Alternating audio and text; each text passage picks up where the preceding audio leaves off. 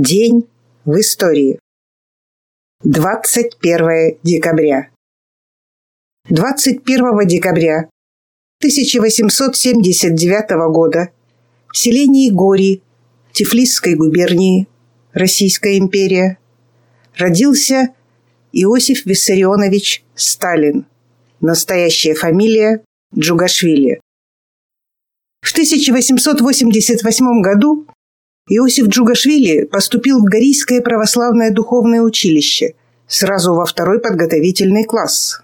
В сентябре следующего года поступил в первый класс училища, который окончил в июле тысяча восемьсот девяносто четвёртого года. В сентябре тысяча восемьсот девяносто четвёртого года Иосиф сдал приемные экзамены и был зачислен в православную Тифлисскую духовную семинарию. Там он впервые познакомился с марксизмом и уже в следующем году вступил в контакты с подпольными группами революционных марксистов, высланных правительством в Закавказье. В тысяча девятьсот первом году вступил в Российскую социал-демократическую рабочую партию. В тысяча девятьсот девяносто четвёртом стал одним из главных организаторов Большой Бакинской стачки, итогом которой стало заключение первого в Российской империи коллективного договора между бастующими и промышленниками. В тысяча девятьсот девятом — тысяча девятьсот семнадцатом годах неоднократно арестовывался, отправлялся в ссылки, откуда также неоднократно совершал побег. В тысяча девятьсот двенадцатом году по предложению Владимира Ильича Ленина включен в Центральный комитет эр эс дэ эр пэ. Тогда же Иосиф Джугашвили окончательно берет себе псевдоним Сталин. В тысяча девятьсот тринадцатом году в Вене была опубликована его работа «Марксизм и национальный вопрос», ставшая классической. В ней впервые было дано определение нации. Сталин был одним из организаторов вооруженного восстания в Петрограде в октябре тысяча девятьсот семнадцатого. В тысяча девятьсот двадцать втором году по предложению Ленина избран в Центральный комитет, а также генеральным секретарем Центрального комитета Российской коммунистической партии большевиков. Мы знаем Иосифа Сталина как одного из самых успешных мировых лидеров всех времен и народов. Он был одним из организаторов Великой Октябрьской революции. Принимал участие в создании эс эс эс эр. Он в короткие сроки провел индустриализацию страны, превратив ее из отсталой и аграрной в одну из мощнейших индустриальных держав мира. Под его руководством мелкобуржуазное сельское хозяйство эс эс эс эр, разбитое на миллионы мелких наделов, было переведено на индустриальные рельсы, объединено в крупные предприятия, колхозы и совхозы. Мы знаем его так же, как великого полководца, который руководил страной во время Великой Отечественной войны. Фактически, эс эс эс эр добился победы во Второй мировой войне в одиночку. Цивилизованные западные страны вступили в войну с Гитлером в тысяча девятьсот сорок четвёртом году, когда советские войска стояли у границ Германии. Под руководством Иосифа Виссарионовича Сталина разрушенное войной хозяйство страны было вновь восстановлено и приумножено. Трудно сделать для страны и для рабочего класса больше, чем это сделал Сталин. Но не ошибается только тот, кто ничего не делает.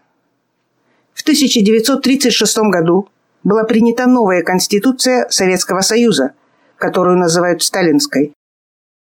По этой Конституции был принят избирательный закон, в котором равным правом голоса были наделены все граждане эс эс эс эр при равном тайном голосовании по территориальным округам. То есть по правилам буржуазной демократии. Диктатура пролетариата, советская власть, опиравшаяся на волю рабочих, утратила прямое влияние на государственных чиновников и возможность быстрого отзыва взорвавшихся депутатов. Эта ошибка дорого нам обошлась впоследствии. Но ее исправление – это уже наше с вами дело. А память о вожде пролетариата навечно останется в наших сердцах. тысяча восемьсот девяносто пятый. В ночь с двадцатого на двадцать первое декабря тысяча восемьсот девяносто пятого года были арестованы Владимир Ильич Ленин и его соратники по Петербургскому союзу борьбы рабочих: Анатолий Анатольевич Ванеев, Петр Кузьмич Запорожец, Глеб Максимилианович Гржижановский и другие. При обыске и аресте Ванеева полицией взяты готовые к печати материалы первого номера газеты «Рабочее дело». Ленин был помещен в одиночную камеру номер сто девяносто три, в которой провел более четырнадцати месяцев. десятого февраля тысяча восемьсот девяносто седьмого года было подписано высочайшее повеление о высылке Ленина в Восточную Сибирь под гласный надзор полиции на три года. Окончательное место ссылки – село Шушинское Енисейской губернии. В Шушинском Ленин написал классическую марксистскую работу «Развитие капитализма в России». тысяча девятьсот семнадцатый. двадцать первого декабря были приняты декреты советской власти. Воззвание к трудящимся массам всех стран. В этом воззвании Центральный исполнительный комитет разъяснял, что выступает за прекращение войны и заключение демократического мира без аннексий и контрибуций. Он призывал трудящихся всех стран поддержать своими действиями борьбу за всеобщее перемирие и заключение мира. В этот же день было принято воззвание к украинским рабочим, солдатам и крестьянам, ко всему украинскому народу, с призывом о свержении Центральной Рады, всецело преданной буржуям и помещикам, и не желающей сотрудничать с пролетарским правительством. Требуйте немедленного переизбрания Рады. Требуйте перехода всей власти на Украине к советам рабочих, солдатских и крестьянских депутатов, говорилось в воззвании. тысяча девятьсот девятнадцатый. двадцать первого декабря началось антиколчаковское восстание в уездном городе Иркутской губернии Черемхово, ныне в составе Иркутской области. А из США в этот день на пароходе «Буфорд» были депортированы двести сорок девять иностранных граждан революционных взглядов, в основном анархисты из России, прибывшие в Советскую Россию через Финляндию девятнадцатого января двадцатого года. двадцать первого декабря двадцатого года Совнарком РСФСР принял декрет об использовании Крыма для лечения трудящихся, в соответствии с которым побережье полуострова было отведено для организации курортов и санаториев, в первую очередь в имениях, ранее принадлежавших представителям аристократии. двадцать первого декабря тысяча девятьсот тридцать девятого года. На судостроительной верфи «Завод номер четыреста два» в Северодвинске заложен первый корабль «Линкор эс сто два» «Советская Белоруссия». Во времена Великой Отечественной войны судостроительная верфь «Завод номер четыреста два» успешно выполняла ремонт и модернизацию боевых надводных кораблей, получивших боевые ранения. С тысяча девятьсот сорок третьего по тысяча девятьсот пятьдесят пятый годы на судостроительной верфи «Завод номер четыреста два» было построено сорок пять новых боевых надводных кораблей. За тысяча девятьсот пятьдесят второй — семьдесят второй годы Севмаш предприятие стало крупнейшим в СССР и мире центром атомного подводного судостроения. Это был ряд славных трудовых побед. Строительство и сдача заказчику подводных лодок проектов шестьсот шестьдесят семь, семьсот пять и многих других кораблей и подводных лодок. На Севмаш-предприятии построено сто шестьдесят три боевых подводных лодки, из них сто двадцать восемь атомных и тридцать пять неатомных. В тысяча девятьсот семидесятых годах предприятие выпускало атомные подводные лодки класса «Акула», в том числе построило самую большую лодку такого типа, которая была занесена в Книгу рекордов Гиннесса. Выпускала и подводные лодки проектов семьсот пять, семьсот пять К «Лира», серию советских атомных подводных лодок.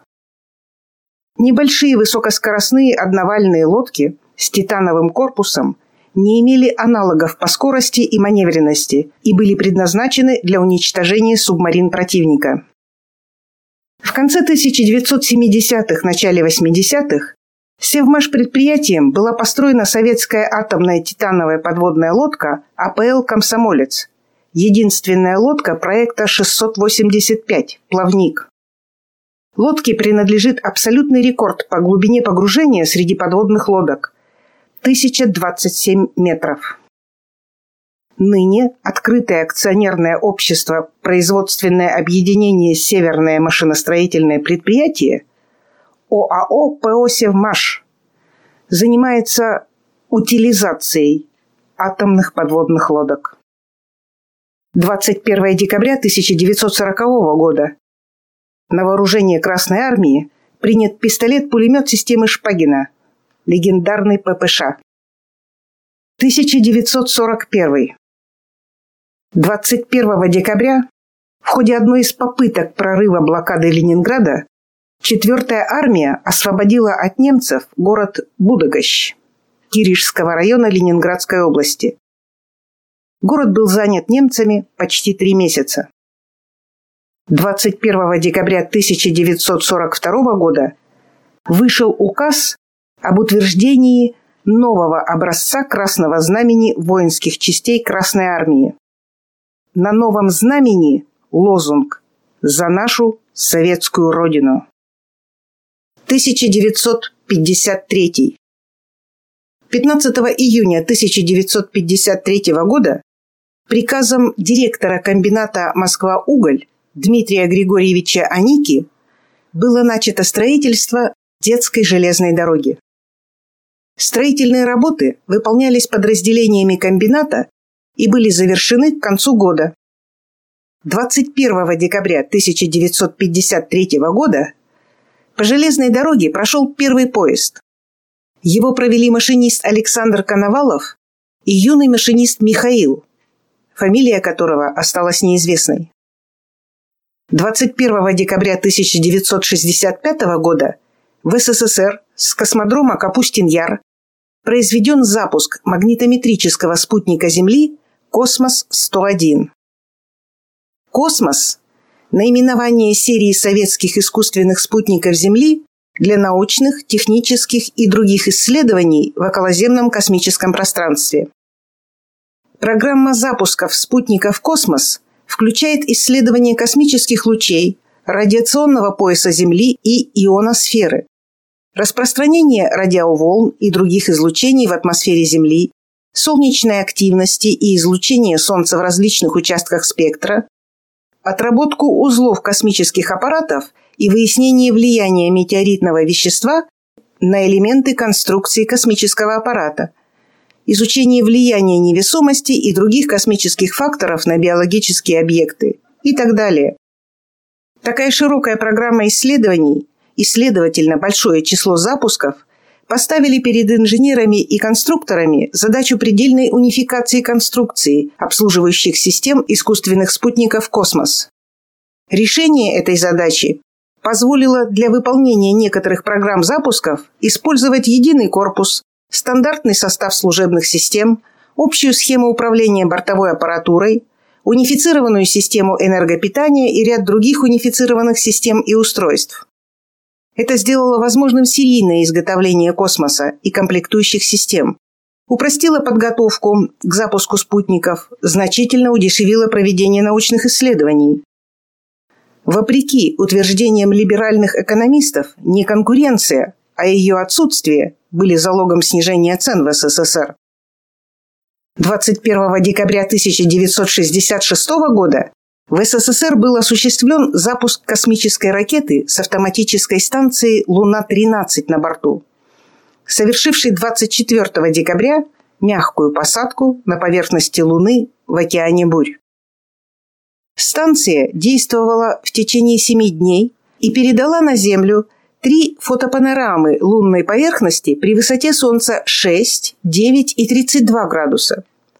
Кроме того, станция была оснащена инструментами, с помощью которых было проведено первое в истории исследование плотности и прочности поверхностного слоя лунного грунта – реголита.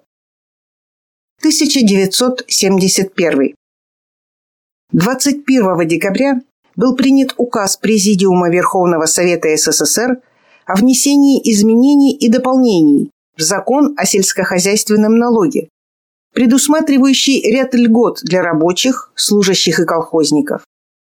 Постановление Совета министров СССР о внесении изменений и дополнений в решение правительства СССР по вопросам налогов с населения, согласно которому рабочие и служащие освобождаются от обложения сельскохозяйственными и подоходными налогами за пользование земельными участками, отведенными им предприятиями, учреждениями и организациями под индивидуальные сады и огороды. Этот указ – жалкая попытка исправить действия Хрущева, обложившего любителей садоводства такими налогами, что в иных районах не осталось ни одной яблоньки. В этот же день в Москве была введена в действие первая в мире опытно-промышленная электростанция с магнитогидродинамическим генератором. двадцать первого декабря тысяча девятьсот восемьдесят четвёртого года СССР осуществил успешный запуск межпланетной станции Вега-два для исследования планет Солнечной системы. Были изготовлены два идентичных аппарата Вега-один и Вега-два, которые в тысяча девятьсот восемьдесят четвёртом — восемьдесят шестом годах успешно выполнили свои программы полета. В частности, впервые провели изучение венерианской атмосферы с помощью аэростатов. двадцать первого декабря тысяча девятьсот восемьдесят восьмого года в небо поднялся самый большой в мире самолет Ан двести двадцать пять «Мрия». Этот самолет является самым тяжелым грузоподъемным самолетом, когда-либо поднимавшимся в воздух. Единственный самолет, превосходящий Ан двести двадцать пять по размаху крыла, это Хьюгес Эйч четыре «Геркулес», который относится к классу летающих лодок и поднимался в воздух всего один раз в тысяча девятьсот сорок седьмом году. Самолет имеет возможность перевозки грузов широкого назначения – крупногабаритных, тяжелых, длинномерных, общим весом до двухсот пятидесяти тонн. Внутриконтинентальной беспосадочной перевозки грузов весом сто восемьдесят — двести тонн. Межконтинентальной перевозки грузом весом до ста пятидесяти тонн. Перевозки тяжелых крупногабаритных моногрузов весом до двухсот тонн, снаружи на фюзеляже. Самолет является базой для создания авиационно-космических систем. В общей сложности данный самолет – обладатель около двухсот пятидесяти мировых рекордов. Самолет был спроектирован и построен в СССР в единственном экземпляре на Киевском механическом заводе. Руководитель проекта Виктор Ильич Толмачёв в тысяча девятьсот восемьдесят четвёртом — восемьдесят восьмом годах. Изначально было заложено две машины. В настоящее время только один экземпляр находится в летном состоянии и эксплуатируется украинской компанией Antonov Airlines. В СССР имел бортовой номер эс эс эс эр восемьдесят два ноль шестьдесят. После распада СССР перешел в собственность Украины и теперь имеет бортовой номер У эр восемьдесят два ноль шестьдесят. Второй экземпляр так и не был достроен. тысяча девятьсот девяносто первый. двадцать первого декабря тысяча девятьсот девяносто первого года в Алма-Ате руководители Азербайджана, Армении, Белоруссии, Казахстана, Киргизии, Молдавии, РСФСР, Таджикистана, Туркмении, Узбекистана и Украины подписали декларацию об образовании Содружества независимых государств эс эн гэ. Столицей Содружества был избран Минск, к западу поближе.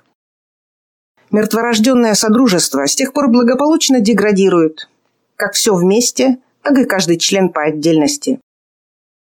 тысяча девятьсот девяносто третий.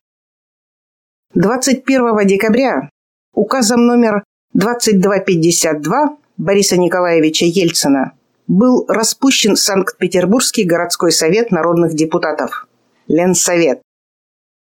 В тысяча девятьсот девяносто четвёртом году принят федеральный закон от двадцать первого декабря тысяча девятьсот девяносто четвёртого года номер шестьдесят девять эф зэ о пожарной безопасности.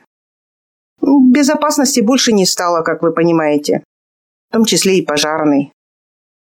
Ну а каким будет день сегодняшний и все последующие, зависит от нас с вами. От того, насколько мы способны учить уроки истории.